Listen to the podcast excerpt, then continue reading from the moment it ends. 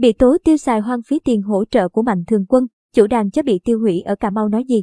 Mới đây, trên mạng xã hội bất ngờ xuất hiện một bài đăng tố cáo chủ nhân của đàn chó.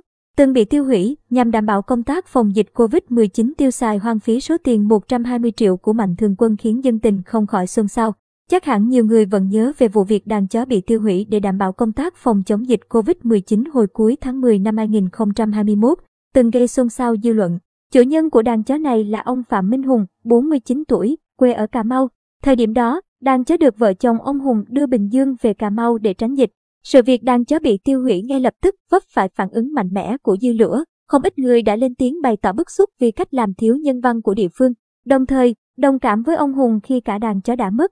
Ngoài ra, nhiều mạnh thương quân, tổ chức đã liên hệ để hỗ trợ tiền nhằm giúp đỡ vợ chồng ông Hùng có thêm chi phí để gây dựng lại đàn chó. Được biết, thời điểm đó, ông Hùng nhận được hơn 120 triệu đồng tiền hỗ trợ. Ngoài ra, ông Hùng còn được một đại gia ở thành phố Hồ Chí Minh hứa sẽ tạo công việc với mức lương hậu hĩnh. Tuy nhiên, do cảm thấy bản thân không có chuyên môn phù hợp với công việc, ông Hùng đã từ chối. Bản đi một thời gian, mới đây, trên mạng xã hội bất ngờ xuất hiện một bài đăng tố cáo vợ chồng ông Hùng tiêu xài hoang phí số tiền 120 triệu nói trên.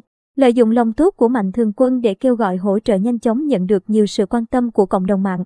Ngay lập tức, nhiều người đã lên tiếng chỉ trích vợ chồng ông Hùng, biết mình có hoàn cảnh khó khăn nhưng lại tiêu xài hoang phí.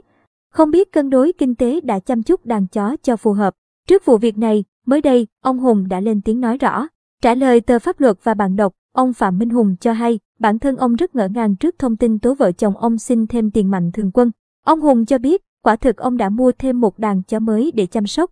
Tuy nhiên vợ chồng ông chưa bao giờ kêu gọi ai ủng hộ tiền hay bất cứ vật chất gì. Tôi không kêu gọi ai hết.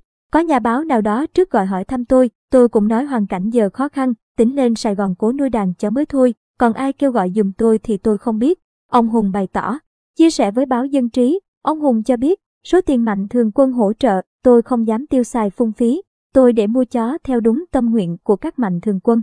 Tổng cộng mua hết bao nhiêu, tôi không nhớ chính xác, nhưng có con tôi mua 2 triệu, có con 3 triệu. Tôi cũng chích ngừa cho cả đàn chó 15 con, 13 con mới mua, một con được tặng và của gia đình một con và chăm lo cho chúng ăn uống đầy đủ.